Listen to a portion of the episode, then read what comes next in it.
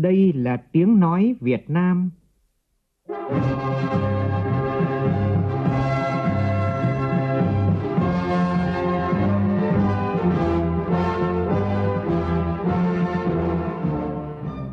là tiếng nói Việt Nam, phát thanh từ Hà Nội, thủ đô nước Cộng hòa xã hội chủ nghĩa Việt Nam.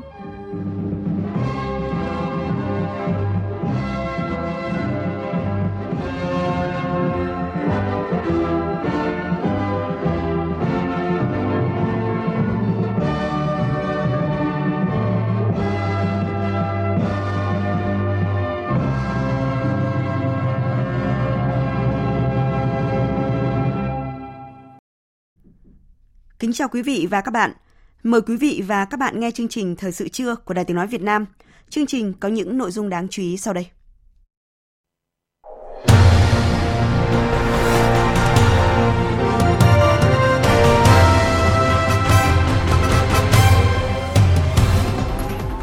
Chủ tịch nước Nguyễn Xuân Phúc dự lễ kỷ niệm 60 năm ngày Bắc Hồ về thăm quê lần thứ hai và khánh thành nhà tưởng niệm Chủ tịch Hồ Chí Minh tại khu di tích Kim Liên, Nghệ An. Thủ tướng Chính phủ Phạm Minh Chính làm việc với Liên hiệp các hội văn học nghệ thuật Việt Nam về chương trình phát triển văn học nghệ thuật trong giai đoạn mới. Chủ tịch Quốc hội Vương Đình Huệ lên đường thăm chính thức Hàn Quốc và Ấn Độ. Biểu tượng đặc biệt phở Việt Nam xuất hiện trên trang chủ của Google ở 20 quốc gia trên thế giới. Trong phần tin quốc tế, hôm nay lần đầu tiên Ngoại trưởng các nước G7 nhóm họp cùng đại diện đối tác thuộc Hiệp hội các quốc gia Đông Nam Á ASEAN.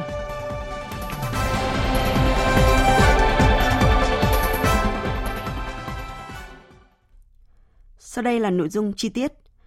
Phóng viên Vũ Dũng đưa tin, nằm trong chuỗi các hoạt động kỷ niệm 60 năm ngày Bắc Hồ về thăm quê lần thứ hai, sáng nay tại khu di tích Kim Liên, xã Kim Liên, huyện Nam Đàn, tỉnh Nghệ An, Chủ tịch nước Nguyễn Xuân Phúc đã dự lễ kỷ niệm 60 năm Bắc Hồ về thăm quê lần thứ hai và khánh thành nhà tưởng niệm Chủ tịch Hồ Chí Minh trong khuôn viên khu di tích. Tổng Bí thư Nguyễn Phú Trọng, Thủ tướng Chính phủ Phạm Minh Chính, Chủ tịch Quốc hội Vương Đình Huệ gửi lãng hoa chúc mừng. Cùng dự buổi lễ còn có lãnh đạo, nguyên lãnh đạo Đảng, Nhà nước và một số bộ ngành trung ương và địa phương. Phát biểu tại buổi lễ, Chủ tịch nước Nguyễn Xuân Phúc cho biết, suốt cuộc đời làm cách mạng, Bác Hồ đã vì trọng nghĩa nước mà gác lại tình nhà. Xa quê từ năm 1906 cho đến khi trở thành người đứng đầu Đảng và Nhà nước, bác chỉ về thăm quê được hai lần, nhưng người vẫn trọn vẹn gửi nỗi nhớ, niềm thương qua những bức thư, bài viết gửi về quê nhà.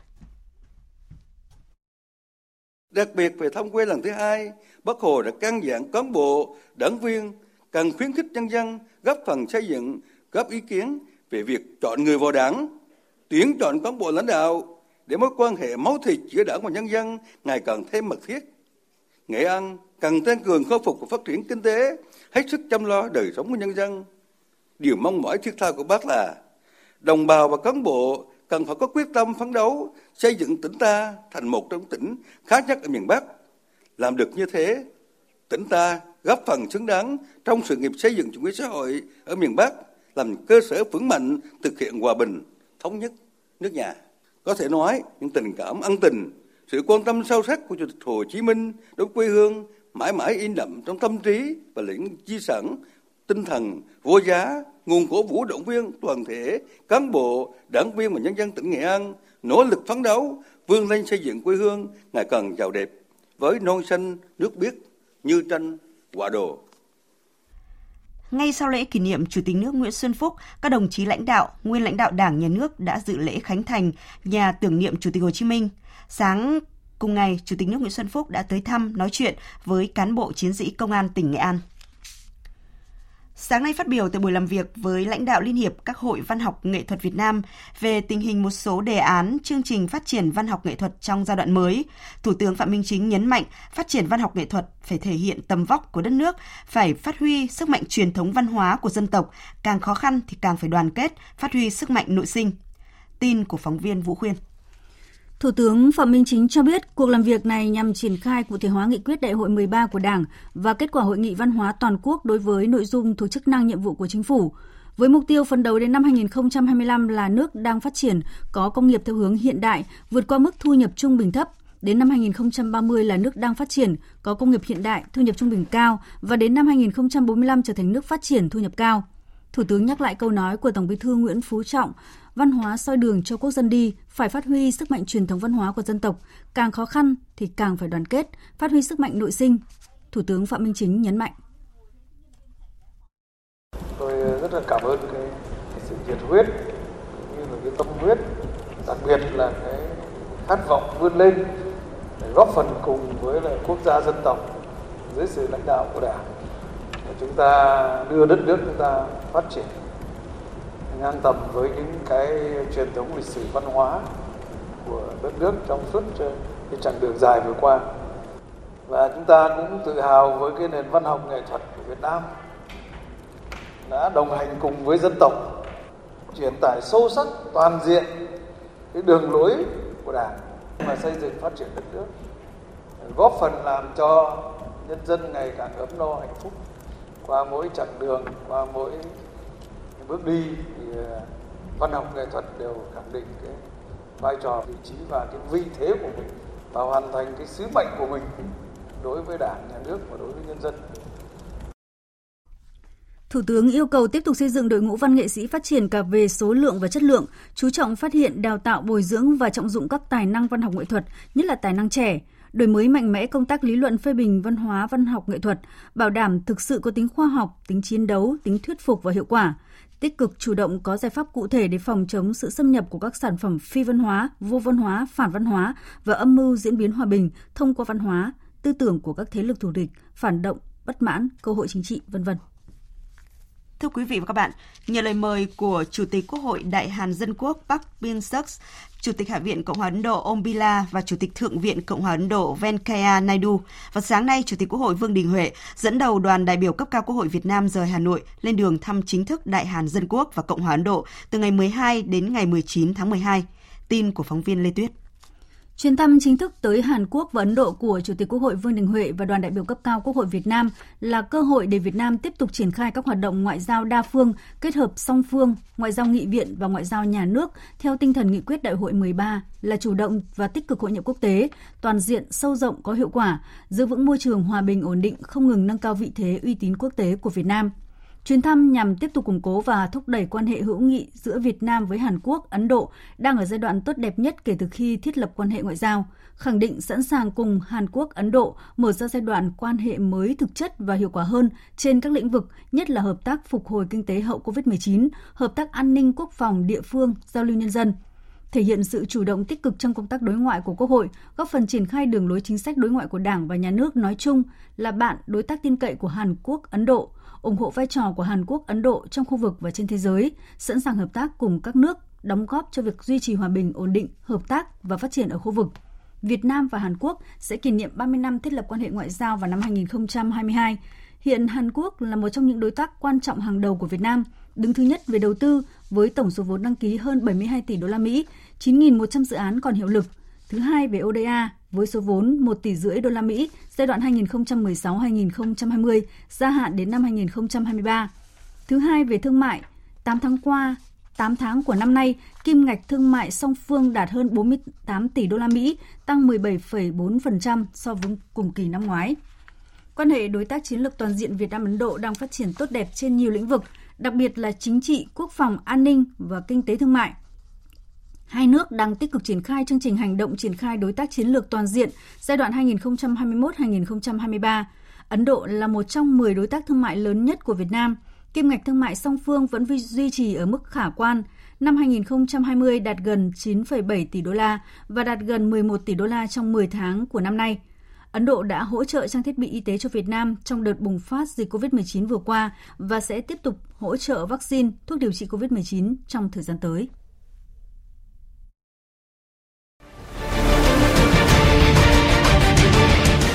Ứng để bình thường mới. Thích ứng để bình thường mới.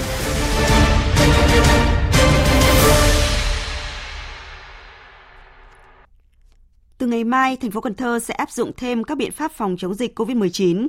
Thành phố yêu cầu người dân ai chưa tiêm vaccine hoặc tiêm chưa đủ liều hạn chế tối đa việc di chuyển ra khỏi nơi ở, không đến những nơi tập trung đông người. Người dân không tập trung quá 10 người tại một địa điểm ở nơi công cộng các cơ sở kinh doanh, dịch vụ được phép hoạt động nhưng không quá 10 người tại cùng một thời điểm, khuyến khích bán hàng mang đi. Đặc biệt, thành phố tạm dừng các hoạt động cơ sở kinh doanh, dịch vụ vui chơi giải trí, cơ sở làm đẹp, quán karaoke, quán bar, vũ trường, địa điểm cung cấp dịch vụ internet công cộng và trò chơi điện tử.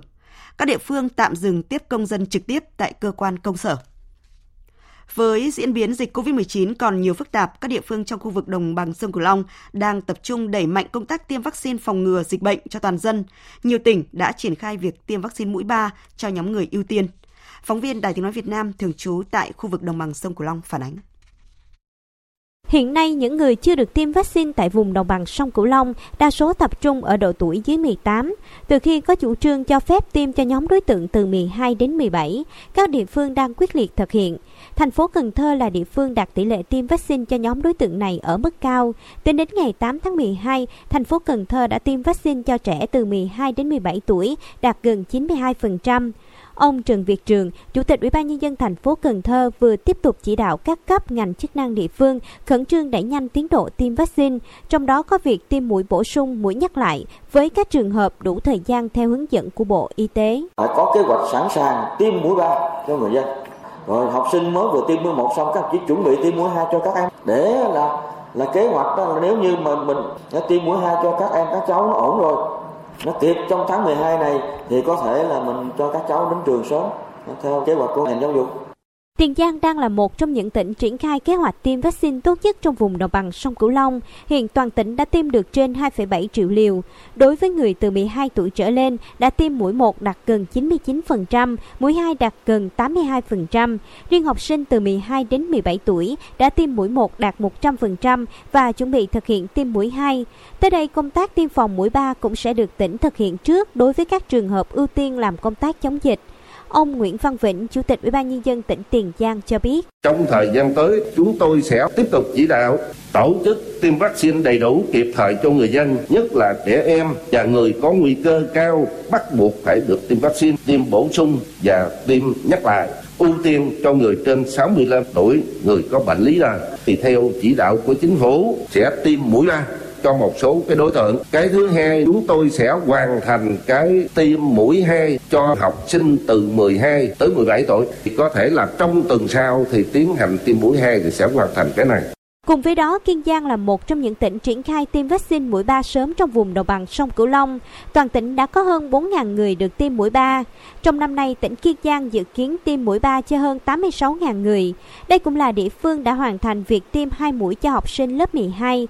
Hiện toàn tỉnh mới có hơn 85% người trong nhóm đối tượng này được tiêm mũi 1, trong đó một số đơn vị như huyện Kiên Lương, thành phố Phú Quốc, tỷ lệ tiêm mới đạt trên 50%. Nguyên nhân tồn tại thực trạng này là do lực lượng chức năng đang tập trung tiêm vaccine cho nhóm đối tượng lớn tuổi có bệnh nền, có nguy cơ tử vong cao nếu bị nhiễm bệnh.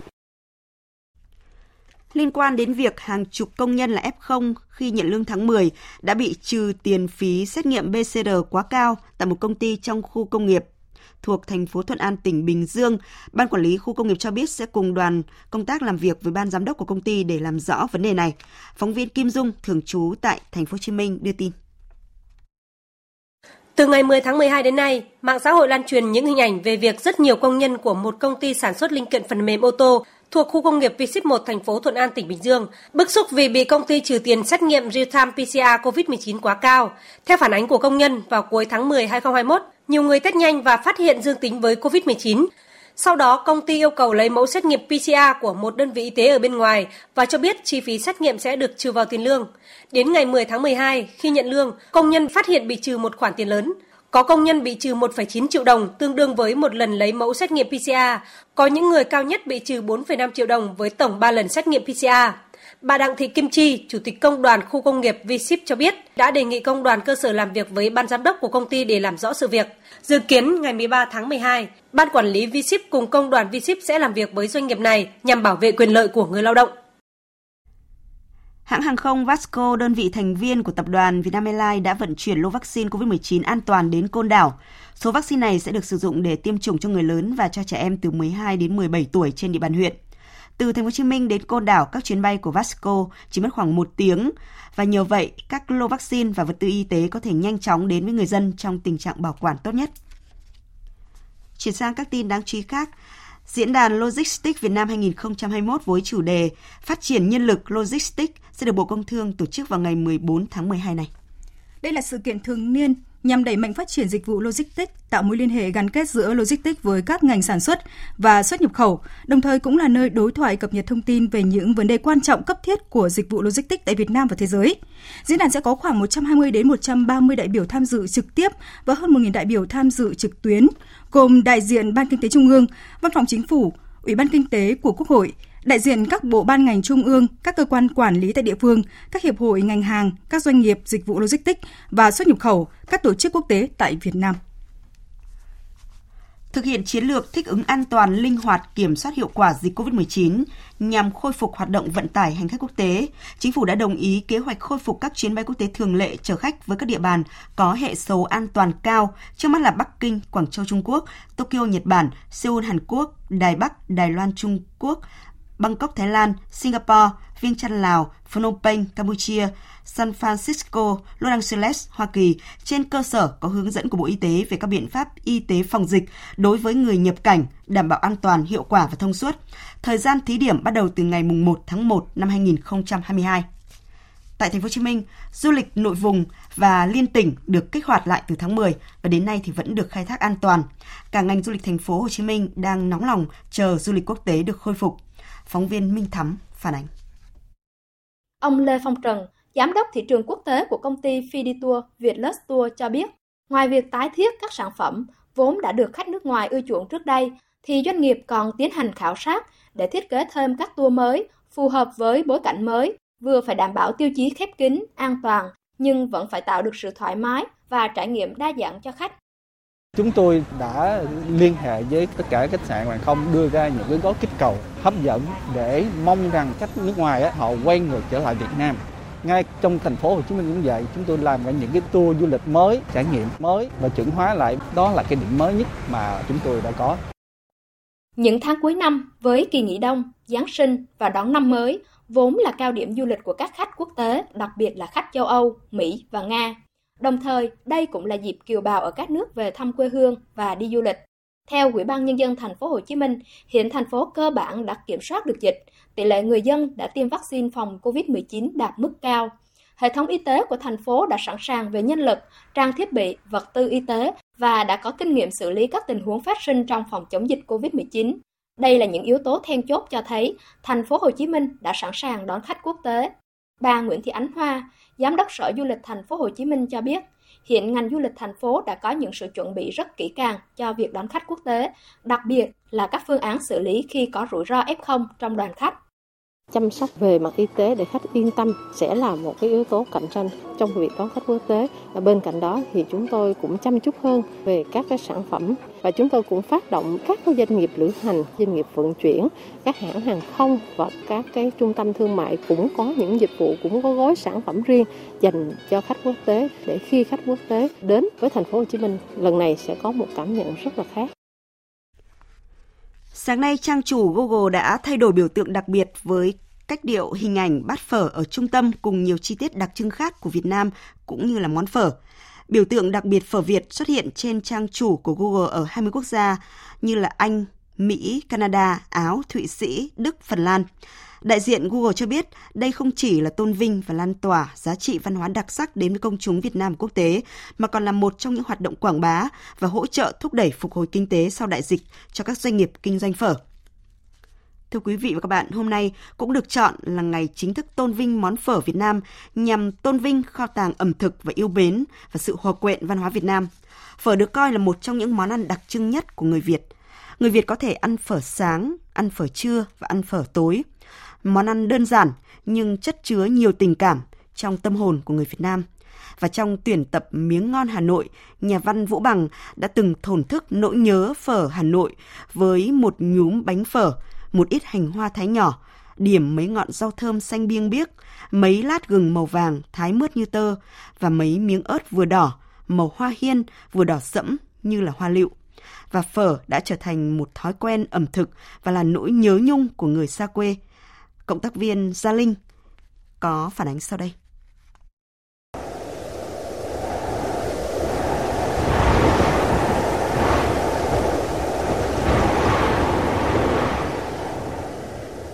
Hà Nội đã vào đông. Gió mùa đông bắc tràn về khiến thời tiết càng trở nên lạnh giá.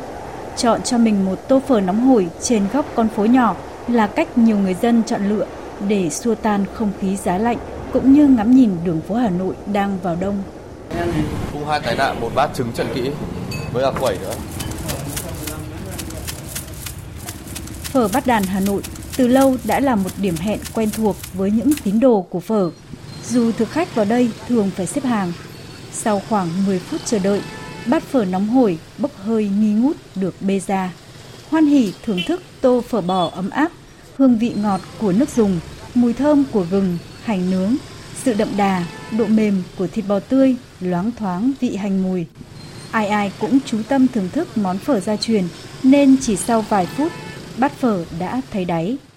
Cảm thấy ấm áp, cảm thấy trong người nó thoải mái, rất là ngon, quen cái khẩu vị nó như vậy, từ xưa đến nay, từ bé đến lớn như vậy. Cái nước phở rất là thơm, cái vị ngọt đặc trưng của phở, mùi vị phở rất là thơm ngon, nước đẹp trong, thịt bò rất là mềm.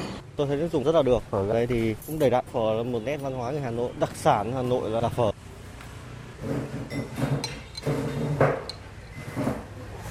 Vừa thưởng thức món phở thơm ngon, ấm áp, chị Trần Ngọc Hằng ở Định Công nhớ lại khoảng thời gian hơn 2 tháng trước, việc ngồi ăn phở tại quán, cảm nhận những âm thanh, tiếng lách cách của bát đũa, tiếng kéo ghế, tiếng xì soạt hút những thìa phở thơm phức là một điều xa xỉ. Bởi vậy, trong những ngày giãn cách xã hội, chị Hằng đã lên mạng tìm hiểu cách làm những tô phở chiều đãi bản thân và cả gia đình. Gia đình tôi thì rất thích ăn phở, đặc biệt là mấy bạn nhỏ thì đó là cái món ăn quen thuộc của bạn ấy khi mà đi học thì khi mà dịch không thể nào mà ra hàng ăn phở được thì bắt buộc thôi mẹ đành phải nấu phở phục vụ các con. Mình nấu ra dù không ngon được như ngoài hàng nhưng các con vẫn rất là ủng hộ cũng thấy khá là vui. Không có sự chăm chỉ, bàn tay khéo léo như chị Hằng, vậy nên mọi người chỉ có thể mong ngóng đến khi thành phố mở cửa hàng quán để vội vàng đi ăn bát phở. Đây cũng là lý do mà sau khi giãn cách, Hà Nội xuất hiện hình ảnh nhiều người mang son nồi đi mua phở. Được ăn quán nên là sáng nay mình đã chủ động đến đây để ăn quán ờ, phở ở đây rồi. Có khi ngày nào mình cũng sẽ đến đây để ăn để bù lại những ngày mà giãn cách. Cảm giác được ăn bát phở thực sự là thiên đường luôn đấy tại vì bình thường mình hay phải đi ra đây mua về ra hàng quán ăn lúc nào cũng có mọi người ngồi ăn lúc nào cũng thích hơn đặc biệt là ăn phở ấy, thì mua về ăn thì lúc nào nó cũng ăn chán hơn rất là nhiều ăn ngoài hàng là mới ngon không thể phủ nhận nước dùng là một tiêu chí để đánh giá một tô phở ngon. Thế nhưng gắn bó với Hà Nội đã gần 40 năm, chị Trần Thị Diệu Hường, chủ quán phở gà trên đường Kim Ngưu thì không gian của phở cũng là yếu tố quan trọng. Không gian ấy phải vừa ấm cúng, thoảng mùi quế, mùi hồi và có thể ngắm nhìn đường phố Hà Nội. Thực sự ra để mà ăn một bát phở trong nhà hàng không thể cảm nhận được đầy đủ được cái vị của phở Việt Nam. Vì là văn hóa của mình từ xưa đến nay rồi, văn hóa vỉa hè ấy. Nói thì nghe nó có vẻ là lạc hậu nhưng thực sự ra bất kỳ một ai muốn cảm nhận một bát phở Hà Nội ngon là thoáng chỉ có ngồi ở ngoài đường, ngồi ở vỉa hè, ngắm mọi người quay lại mình hít thở không khí ở ngoài thì mình mới cảm nhận được hết đầy đủ hương vị của bát phở. Phở truyền thống với nước dùng ngọt từ xương hầm kỹ, thơm mùi gừng, hành, hòa quyện cùng với quế hồi, vị ngọt đậm đà và phải có vị bánh phở tươi. Hương vị bao năm không đổi đã làm nên hương vị phở Việt. Nhắc đến phở, không chỉ nghĩ đến một món ăn dân dã, mà trong phở chứa đựng giá trị văn hóa truyền thống của dân tộc. Để rồi đi tới bất cứ nơi đâu trên hành tinh này cũng có thể hình dung được hương vị quê hương trong tô phở Việt.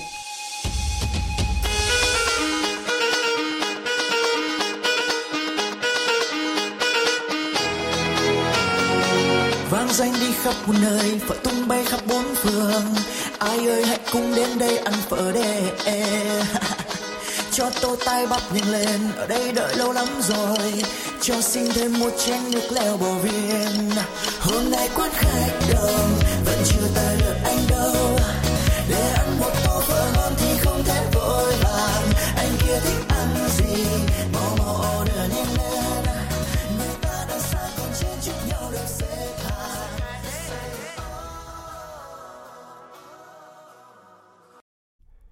Chương trình thời sự trưa nay sẽ được tiếp tục với một số thông tin thời tiết đáng chú ý.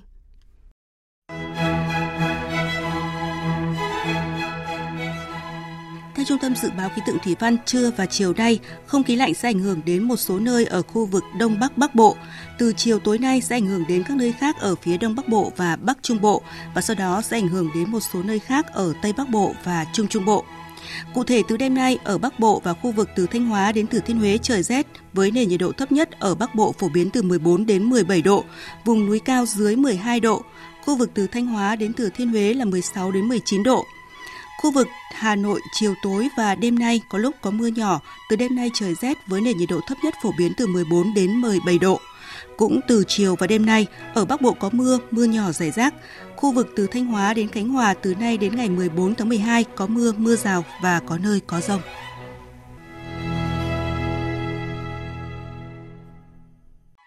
Chuyển sang phần tin quốc tế, trong khuôn khổ hội nghị ngoại trưởng nhóm 7 nước công nghiệp phát triển G7 đang diễn ra tại Anh, hôm nay diễn ra cuộc gặp lần đầu tiên giữa Bộ trưởng Ngoại giao G7 và ASEAN. Trong ngày họp hôm qua, căng thẳng giữa Nga, Ukraine là các nội dung chính được đề cập với những cảnh báo cứng rắn nhằm vào Nga, nhưng vẫn ưu tiên các biện pháp đối thoại theo định dạng Normandy để giải quyết khủng hoảng. Biên tập viên Phạm Hà thông tin. Hôm nay lần đầu tiên Ngoại trưởng các nước G7 sẽ họp cùng với đại diện đối tác thuộc Hiệp hội các quốc gia Đông Nam Á. Các bộ trưởng từ Malaysia, Thái Lan, Indonesia và Philippines tham dự hội nghị nhằm thúc đẩy nỗ lực xây dựng mối quan hệ kinh tế, chính trị và quốc phòng bền chặt hơn giữa G7 và Đông Nam Á. Các cuộc thảo luận tập trung vào các vấn đề đa phương chính bao gồm phát triển kinh tế hậu COVID-19, công bằng vaccine toàn cầu và nhân quyền. Do đó, các quan chức Anh mong muốn thảo luận các kế hoạch tài trợ của Anh trong tương lai cho các dự án cơ sở hạ tầng khu vực. Cơ quan đầu tư quốc tế Anh cho biết ngân sách đầu tư quốc tế đã tăng lên khoảng 10,5 tỷ đô la Mỹ so với mức 2 tỷ của năm 2020, với phần lớn khoản đầu tư này có thể sẽ dành cho các đối tác ASEAN. Tại cuộc họp hôm qua, các nước G7 với sự tham gia trực tiếp của Ngoại trưởng Mỹ Antony Blinken và người đồng cấp từ Pháp, Italia, Đức, Nhật Bản và Canada đã thống nhất một lập trường chung đối với các hành động quân sự của Nga tại Ukraine, với nhiều lo ngại Nga đang tăng cường các hoạt động quân sự tại khu vực biên giới gần đây. Ngoại trưởng Anh Liz Truss nhấn mạnh. Well, Chúng tôi phải làm mọi điều để gian đe hành động quân sự của Nga. Sẽ là một sai lầm chiến lược nếu Nga thực hiện điều này. Nhóm G7 đã có lập trường thống nhất phản đối mọi hành động gây hấn của Nga nhằm vào Ukraine. Các nước đều nhất trí rằng để giải quyết cuộc khủng hoảng, các bên cần trở lại bàn đàm phán, trong đó ưu tiên các cuộc đối thoại theo định dạng Normandy, bao gồm Nga, Ukraine, Pháp và Đức. Tổng thống Pháp Emmanuel Macron cho biết. Tôi sẽ có cuộc thảo luận với Tổng thống Ukraine Zelensky vào tuần tới trong hội nghị thượng đỉnh về quan hệ đối tác phía đông ở Bruxelles. Chúng tôi sẽ có cơ hội thảo luận về các sáng kiến mới. Tôi nghĩ định dạng Normandy vẫn sẽ là giải pháp tối ưu để giải quyết các vấn đề giữa Ukraine và Nga. Đại diện của 112 quốc gia thành viên Tổ chức Thương mại Thế giới đã ký tuyên bố chung về thúc đẩy đàm phán hiệp định thuận lợi hóa đầu tư. Theo đó, các quốc gia đặt mục tiêu hoàn thành tiến trình đàm phán về một văn bản liên quan tạo thuận lợi đầu tư vào cuối năm 2022, tạo tiền đề thúc đẩy việc sớm hoàn tất hiệp định thuận lợi hóa đầu tư. Hiệp định thuận lợi hóa đầu tư được kỳ vọng góp phần nâng cao tính minh bạch của chính sách đầu tư, đơn giản hóa và đẩy nhanh các thủ tục phê duyệt đầu tư trên phạm vi toàn cầu. Trên cơ sở đó, hiệp định sẽ tạo dựng một môi trường kinh doanh cởi mở, ổn định, an toàn cho các nhà đầu tư và thúc đẩy đầu tư và thương mại toàn cầu. Các thành viên của WTO đã khởi động tiến trình đàm phán về tạo thuận lợi hóa đầu tư kể từ năm 2017. Đến năm 2020, các cuộc đàm phán chính thức được tổ chức dưới sự điều phối của Chile. Cho đến nay, các bên tham gia đã đạt được nhất trí sơ bộ về khuôn khổ và các quy tắc chính của hiệp định. Tổng thống Mỹ Joe Biden vừa lên tiếng chia sẻ trước những tổn thất lớn về sinh mạng và tài sản sau các trận lốc xoáy càn quét qua một số bang thuộc vùng Trung Tây và miền Nam. Ông Biden cam kết chính phủ liên bang sẽ trợ giúp các địa phương khắc phục hiện tượng thời tiết cực đoan này. Phóng viên Huy Hoàng, thường trú tại Mỹ đưa tin. Trong bài phát biểu từ thành phố quê nhà Wilmington, bang Delaware vào chiều 11 tháng 12 theo giờ địa phương, Tổng thống Joe Biden nhận định đây có thể là một trong những đợt lốc xoáy lớn nhất trong lịch sử nước Mỹ. Tổng thống Biden cho biết ông đã điện đàm với thống đốc các bang bị ảnh hưởng bởi lốc xoáy gồm Arkansas, Illinois, Kentucky, Missouri và Tennessee, cũng như lãnh đạo phe thiểu số tại Thượng viện Mitch McConnell, đại diện bang Kentucky. Tổng thống Joe Biden bày tỏ. Phu nhân Jean và tôi cầu nguyện cho những người thiệt mạng và xin được chia sẻ với những người có thân nhân thiệt mạng và đối với những gia đình hiện vẫn chưa rõ về số phận người thân của mình. Đây là một thảm kịch. Hiện chúng ta vẫn chưa biết chính xác có bao nhiêu sinh mạng bị mất hoặc là mức độ thiệt hại đầy đủ. Tôi muốn nhấn mạnh rằng điều tôi đã nói với các thống đốc đó là chính phủ liên bang sẽ làm tất cả những gì có thể để giúp đỡ. Thống đốc Andy Beshear gọi những cơn lốc xoáy càn quét khắp bang là tồi tệ nhất, tàn khốc nhất và gây chết chóc nhất trong lịch sử của Kentucky. Liên quan đến chương trình hạt nhân của Iran, Tổng thống Iran Ebrahim Raisi một lần nữa khẳng định Iran đang rất nghiêm túc trong các cuộc đàm phán hạt nhân với các cường quốc thế giới tại thủ đô Viên của Áo. Tổng thống Iran cho biết nếu các bên còn lại của thỏa thuận nghiêm túc gỡ bỏ các lệnh trừng phạt thì sẽ có một thỏa thuận tốt đạt được. Iran chắc chắn sẽ thực hiện các cam kết sau thỏa thuận này. Hiện đại diện của các bên liên quan đến thỏa thuận hạt nhân 2015 đã trở lại Viên Áo để bàn đàm phán, ngoại trừ Mỹ có kế hoạch đến sau. Theo giới chức ngoại giao châu Âu, nhóm E3 gồm Anh, Pháp, Đức đang thảo luận về các văn bản đạt được hồi tháng 6, trong khi Iran muốn các bên nói chuyện về các đề xuất mới của nước này. Trưởng phái đoàn đàm phán hạt nhân Iran Bagheri Khani cho biết Iran đang theo đuổi các cuộc đàm phán hướng tới một kết quả và nước này quyết tâm đạt được một thỏa thuận đảm bảo lợi ích quốc gia. Căng thẳng giữa Trung Quốc và các cường quốc phương Tây gia tăng với việc có thêm nhiều quốc gia tuyên bố tẩy chay ngoại giao Thế vận hội Bắc Kinh 2022 do cáo buộc Trung Quốc vi phạm nhân quyền. Hiện các nước cũng có những quan điểm khác nhau về làn sóng tẩy chay này, trong khi Trung Quốc lên tiếng phản đối việc chính trị hóa các vấn đề thể thao. Biên tập viên Phạm Hà thông tin. Anh, Canada, Australia trong tuần này đã theo chân Mỹ tuyên bố sẽ không cử các quan chức đến tham dự Olympic mùa đông Bắc Kinh 2022 nhằm gửi tới Trung Quốc thông điệp liên quan đến hồ sơ nhân quyền. Các quan chức ngoại giao các nước này sẽ không đến dự lễ khai mạc, bế mạc hoặc một số trận thi đấu của Thế vận hội Olympic Bắc Kinh 2022, nhưng các vận động viên vẫn sẽ tham gia thi đấu. Tại cuộc họp, Ngoại trưởng các nước G7 bao gồm Anh, Canada, Pháp, Đức, Italia, Nhật Bản và Mỹ tại Liverpool, Anh hôm qua, các nước cũng trao đổi quan điểm về vấn đề này. Hiện có Anh, Canada và Mỹ tuyên bố tẩy chay, nhưng Pháp, quốc gia sẽ đăng cai Thế vận hội mùa hè năm 2024 tại Paris, và Italia vốn sẽ đăng cai Thế vận hội mùa đông năm 2026, dường như không tham gia vào quyết định tẩy chay. Tổng thống Pháp Emmanuel Macron trước đó cũng kêu gọi các nước không nên chính trị hóa thể thao. Không nên chính trị hóa Olympic. Hãy giữ các tiêu chuẩn phù hợp để tất cả các vận động viên trên thế giới được bảo vệ và duy trì sự độc lập. Việc thiếu vắng đoàn ngoại giao Mỹ tại Thế vận hội Olympic Bắc Kinh 2022 nhiều khả năng sẽ không làm Trung Quốc quá lo ngại. Tuy nhiên, điều đáng lo hơn là nhiều nước khác sẽ hưởng ứng và đồng loạt tẩy chay ngoại giao sự kiện này. Trong khi đó, Ủy ban Olympic quốc tế tuyên bố tổ chức này tôn trọng quyết định của các nước, nêu rõ sự hiện diện của các quan chức chính phủ và các nhà ngoại giao là một quyết định chính trị thuần túy đối với mỗi chính phủ. Và Ủy ban Olympic quốc tế tôn trọng quyết định này với tư cách là một tổ chức hoàn toàn trung lập về chính trị. Chủ tịch Ủy ban Olympic quốc tế Thomas Bach nhấn mạnh. Thế vận hội là dành cho các vận động viên. Do đó, bạn sẽ thấy những nhận xét tương tự từ chúng tôi trong mọi quyết định chính trị từ bất kỳ chính phủ nào. Chúng tôi quan tâm đến các vận động viên. Chúng tôi hoan nghênh các vận động viên tham gia và được sự hỗ trợ của chính phủ quốc gia. Và chúng tôi cũng luôn tuân thủ tính trung lập về chính trị. Về phía Liên Hợp Quốc, người phát ngôn Stephen Dujarric của Tổng thư ký Antonio Guterres xác nhận ông Guterres sẽ tham dự lễ khai mạc Olympic mùa đông Bắc Kinh 2022. Đại sứ quán Mỹ tại Mexico thông báo cho biết chính quyền Mỹ và Mexico và một số nước trong khu vực sẽ phối hợp để triệt phá mạng lưới buôn người di cư sau vụ việc hàng chục người di cư đã thiệt mạng trên một chiếc xe kéo ở bang Chiapas, phía nam Mexico vào ngày 9 tháng 12 vừa qua. Theo thông báo của Đại sứ quán Mỹ tại Mexico, giới chức các nước sẽ phối hợp hành động nhóm hành động chung có nhiệm vụ điều tra, xác định và bắt giữ những đối tượng liên quan đến các tổ chức buôn người di cư. Động thái được đưa ra sau khi một chiếc xe kéo nhồi nhét hơn 160 người di cư đã bị lật vào thứ Năm ngày 9 tháng 12 ở bang Chiapas của Mexico khiến cho ít nhất 55 người di cư, hầu hết mang quốc tịch Guatemala thiệt mạng và hàng chục người khác bị thương nặng. Giới chức trách Mỹ, Mexico, Guatemala Ecuador, Honduras, Nicaragua và Cộng hòa Dominica sẽ cùng phối hợp trong nỗ lực này. Các nhà khoa học Israel cho biết liều vaccine COVID-19 tăng cường của hãng Pfizer cung cấp sự bảo vệ đáng kể cho người tiêm trước biến thể Omicron. Các nghiên cứu được các nhà khoa học của Trung tâm Y tế C3 và Phòng thí nghiệm virus học trung ương thuộc Bộ Y tế Israel tiến hành so sánh máu của 20 người đã tiêm hai liều vaccine của Pfizer BioNTech cách đây 5 đến 6 tháng với một số người đã tiêm nhắc lại trước đó một tháng. Các nhà khoa học thấy rằng những người tiêm hai liều vaccine không có kháng thể có khả năng chống lại Omicron, song một số vẫn có kháng thể chống lại biến thể Delta.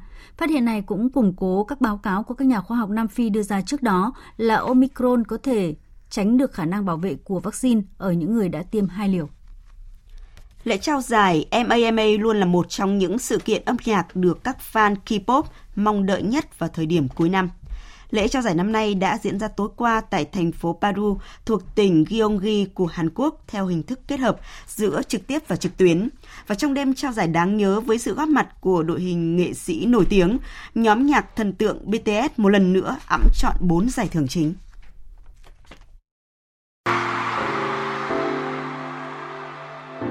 Lễ trao giải âm nhạc Mama năm nay được tổ chức với chủ đề Make Some Noise, tạm dịch là gây tiếng ồn, mang ý nghĩa mong muốn sử dụng ngôn ngữ của âm nhạc Hàn Quốc vượt qua các rào cản quốc gia, dân tộc, thế hệ để từ đó thể hiện sự tôn trọng các giá trị âm nhạc vượt qua mọi định kiến.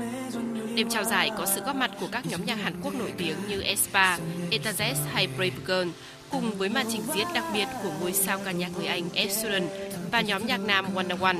Bên cạnh các màn trình diễn ấn tượng, khán giả còn đặc biệt quan tâm đến các giải thưởng chính hay còn gọi là giải đế sang năm nay thuộc về ai và không nằm ngoài kỳ vọng của đông đảo người hâm mộ. Nhóm nhạc thần tượng Hàn Quốc BTS lại một lần nữa áp chọn 4 giải thưởng chính bao gồm ca sĩ của năm, bài hát của năm, album nhạc của năm và biểu tượng toàn cầu của năm. Tuy nhiên, các chàng trai thuộc nhóm BTS đã không thể tham dự giải vì phải cách ly do mới từ Mỹ trở về Hàn Quốc. Ngoài ra, giải nhóm nhạc nữ mới nổi của năm thuộc về Espa và giải nhóm nhạc trình diễn hay nhất thuộc về Janabi. Có mặt lộng lẫy từ khá sớm trên thảm đỏ trao giải, Dojang, thành viên nhóm nhạc NCT và Winter, thành viên nhóm Espa chia sẻ. Thật tuyệt khi kết thúc một năm với Mama phải không? Vì vậy chúng tôi đã đến Mama trong tinh thần vui vẻ giống như chúng tôi đang ăn mừng Giáng sinh vậy. Điểm mạnh của NCT là các thành viên và những màn trình diễn đa dạng. Vì vậy chúng tôi đã sẵn sàng bùng nổ với các bạn trong đêm nay. Hãy chờ đợi màn trình diễn của chúng tôi ngày hôm nay.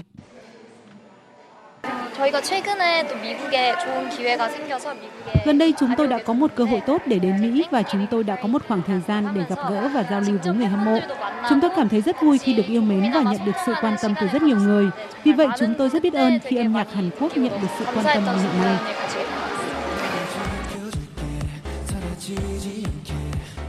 Được bắt đầu tổ chức từ năm 2010, lễ trao giải Mama đã được tổ chức thường niên tại khu vực châu Á. Kể từ năm 2018, Mama đã được mở rộng, kéo dài một ngày đến nhiều quốc gia châu Âu để thúc đẩy giao lưu giữa các thị trường âm nhạc khác nhau. Và để mở rộng hơn nữa sự hiện diện của mình như một lễ hội âm nhạc toàn cầu mang tính biểu tượng, Mama 2021 đã diễn ra theo hình thức trực tuyến để có thể tiếp cận khán giả trên toàn thế giới. Bắt đầu từ năm 2022, nhà tổ chức Mama có kế hoạch mở rộng địa điểm tổ chức sự kiện âm nhạc này sang cả Mỹ.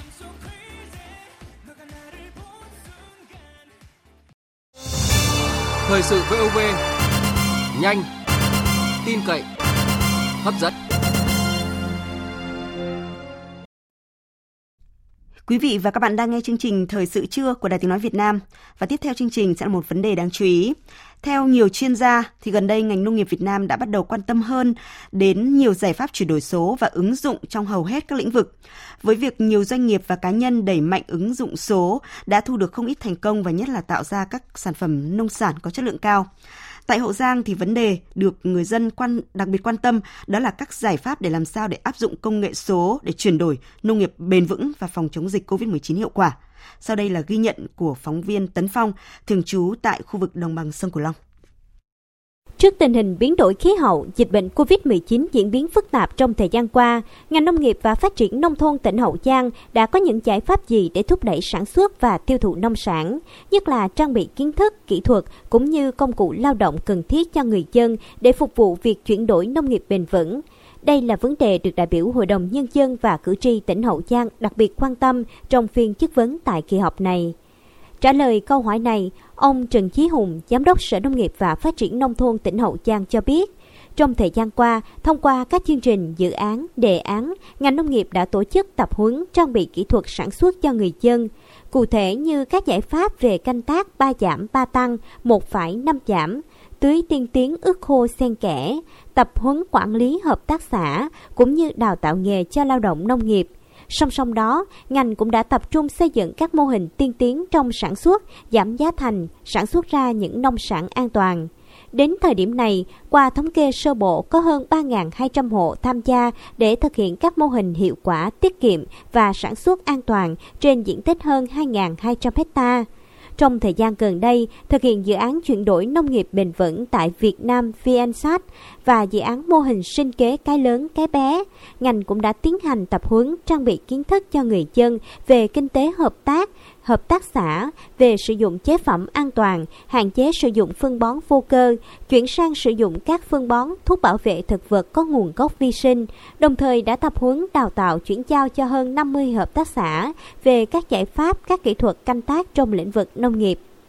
Về trang bị máy móc phục vụ sản xuất của người dân, ông Trần Chí Hùng cho biết, thời gian qua Hội đồng Nhân dân tỉnh cũng đã ban hành nhiều nghị quyết phát triển lĩnh vực nông nghiệp như đề án phát triển trạm bơm điện, đề án cơ giới hóa lĩnh vực nông nghiệp.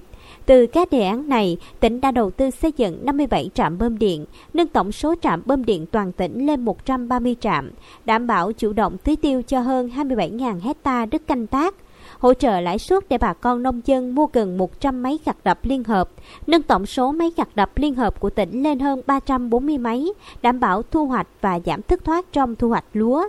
Đầu tư thêm nhiều lò sấy, máy bay phun xịt thuốc không người lái để phục vụ nông dân trong tỉnh sản xuất nông nghiệp, đồng thời xây dựng các sản phẩm chủ lực, chuỗi liên kết sản xuất tiêu thụ nông sản.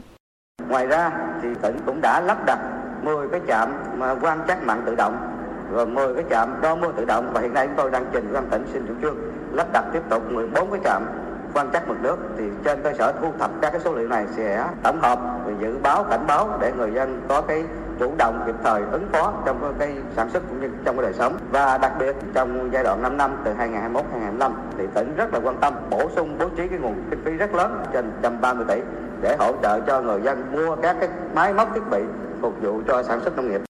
Trước tình hình dịch COVID-19 diễn biến phức tạp, tại buổi chất vấn, đại biểu Hội đồng Nhân dân và cử tri cũng đã bày tỏ lo lắng trước tình trạng thiếu nguồn nhân lực y tế.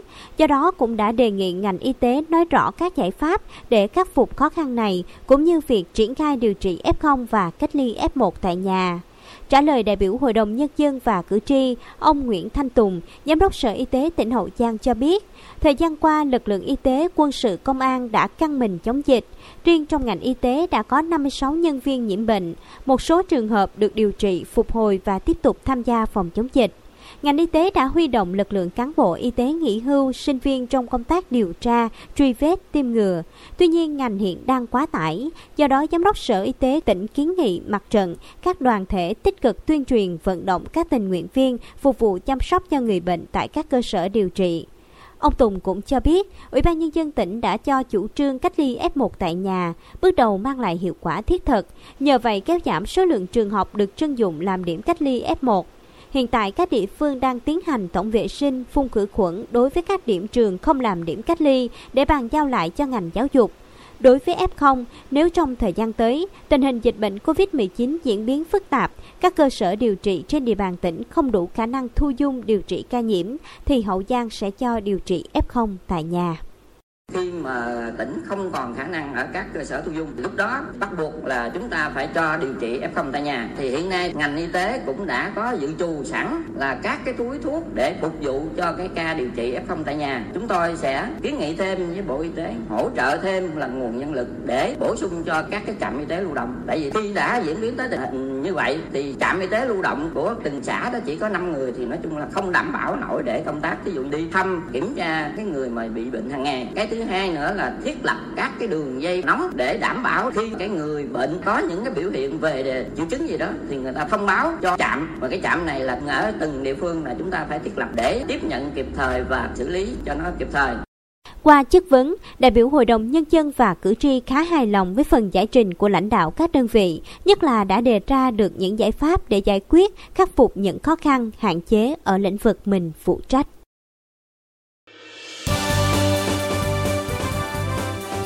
Thời sự tiếng nói Việt Nam. Thông tin nhanh. Bình luận sâu. Tương tác đa chiều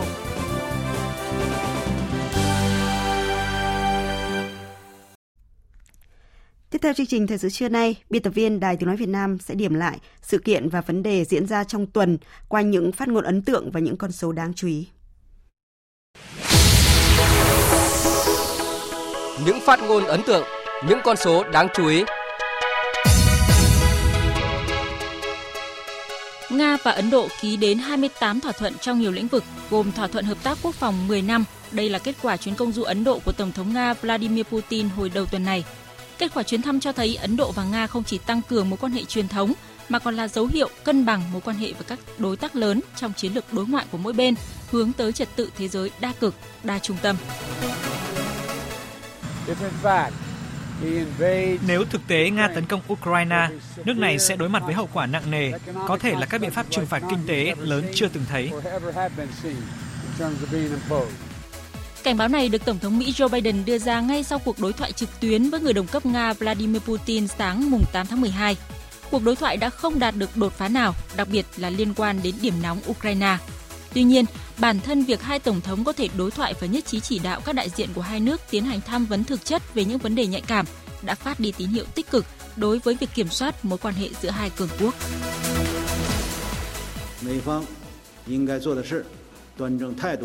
Mỹ nên thay đổi thái độ và mục tiêu thể hiện tinh thần đoàn kết Olympic và tôn trọng mối quan hệ ngoại giao với Trung Quốc, không chính trị hóa thể thao và ngừng kêu gọi tẩy chay ngoại giao Thế vận hội mùa đông Bắc Kinh. Đây là tuyên bố được người phát ngôn Bộ Ngoại giao Trung Quốc Triệu Lập Kiên đưa ra trong buổi họp báo thường kỳ tại thủ đô Bắc Kinh trong tuần, sau khi Mỹ và một số đồng minh như Anh, New Zealand và Australia tuyên bố không cử quan chức chính phủ tới tham dự Thế vận hội mùa đông vào đầu năm 2022 tại Bắc Kinh. Giới quan sát cho rằng cuộc tẩy chay ngoại giao là một bước lùi nữa trong mối quan hệ Mỹ-Trung Quốc sau thời gian dài căng thẳng, không ngừng gia tăng vì xung đột lợi ích và xung đột giá trị giữa hai bên. Lịch sử chính trị nước Đức bước sang một trang mới sau khi ông Olaf Scholz chính thức trở thành thủ tướng kế nhiệm bà Angela Merkel sau 16 năm tại nhiệm.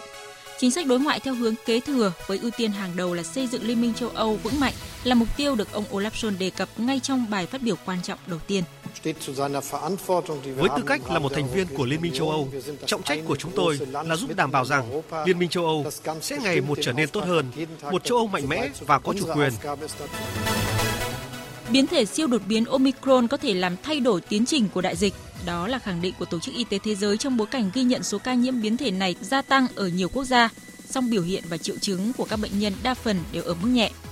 Tuy nhiên, Tổ chức Y tế Thế giới cũng khuyến cáo bất kỳ sự tự mãn nào bây giờ đều có thể phải trả giá bằng mạng sống. 2025 là thời gian mục tiêu để New Zealand trở thành quốc gia không khói thuốc. Theo đó, nước này vừa ban hành bộ kế hoạch nghiêm ngặt, trong đó có việc cấm trẻ em dưới 14 tuổi mua và sử dụng thuốc lá và sẽ nâng dần độ tuổi theo từng năm cho tới khi toàn bộ khoảng 5 triệu dân nước này không hút thuốc lá.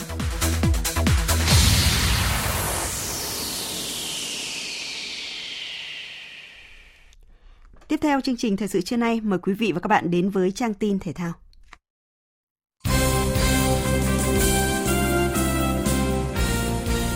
Quý vị và các bạn thân mến, chiều hôm qua 11 tháng 12, đội tuyển Việt Nam tiếp tục có buổi luyện quân, mục tiêu ra soát lại đội hình, hoàn thiện chiến thuật lần cuối cho trận đấu với đội tuyển Malaysia vào tối nay 12 tháng 12.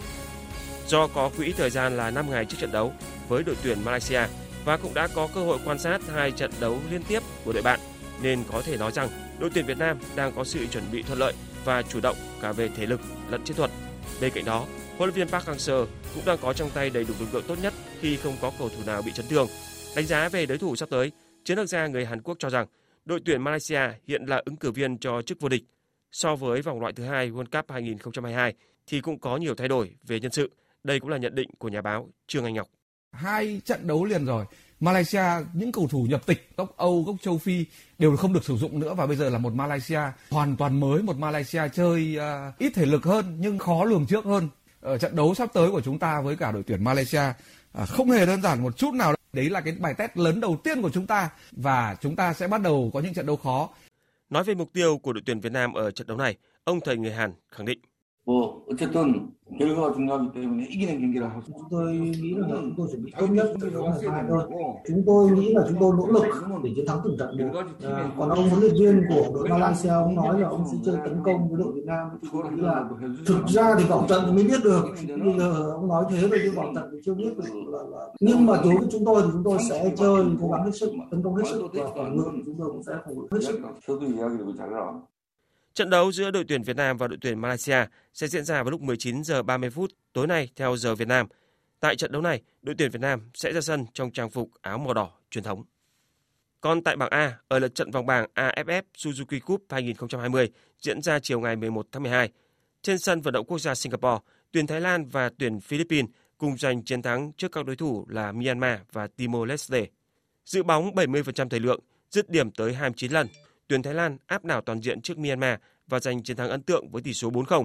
Ở trận đấu diễn ra trước đó, Timor-Leste thảm bại 0-7 trước Philippines.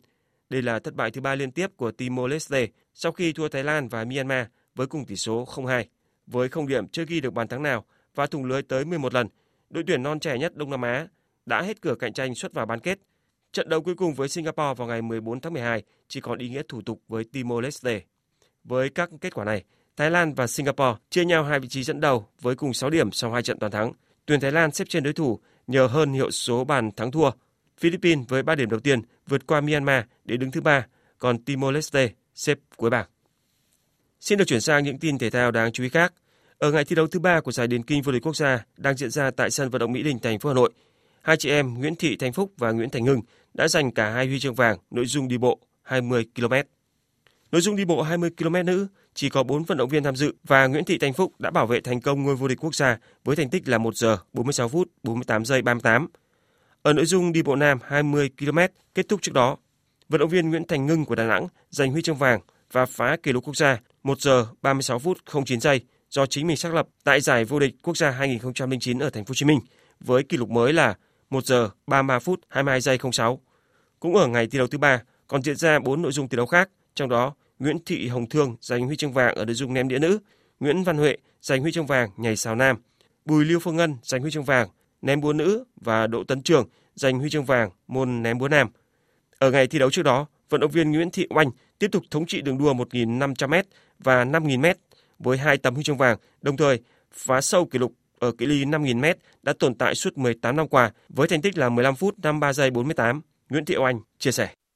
Đã rất là lâu rồi từ khi dịch Covid từ đầu năm 2021 đến giờ thì đây là giải đấu đầu tiên của anh được tham gia thi đấu trong sân Điền Kinh và đây là lần đầu tiên tham gia tại giải này. Anh đã dành toàn bộ sự chuẩn bị của mình để hoàn thành cự ly thật là tốt. Quý vị và các bạn thân mến, tối qua và dạng sáng nay, trong các trận đấu thuộc vòng 16 giải bóng đá ngoại hạng Anh đã đồng loạt diễn ra, Man City, Liverpool, Chelsea và Manchester United đã cùng nhau giành chiến thắng. Manchester United giành chiến thắng trước Norwich với pha ghi bàn duy nhất của Ronaldo trên chấm phạt đền. Đây là trận thứ hai liên tiếp ở Premier League, Man United giành chiến thắng và giữ sách lưới.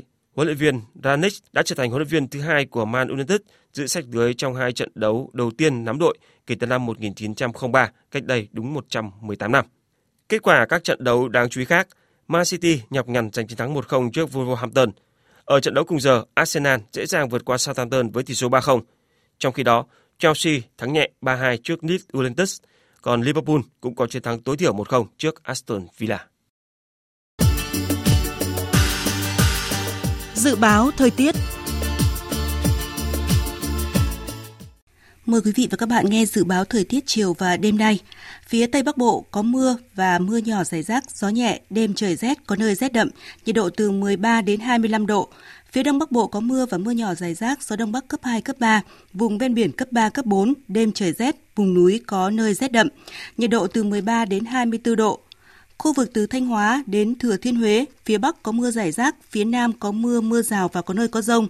Gió Bắc đến Tây Bắc cấp 2, cấp 3, vùng ven biển cấp 3, cấp 4, sáng và đêm trời rét, nhiệt độ từ 15 đến 25 độ. Khu vực từ Đà Nẵng đến Bình Thuận có mưa, mưa rào và có nơi có rông. Riêng Ninh Thuận đến Bình Thuận có mưa rào và rông vài nơi, gió Đông Bắc cấp 3, phía Bắc đêm trời rét, nhiệt độ từ 20 đến 31 độ.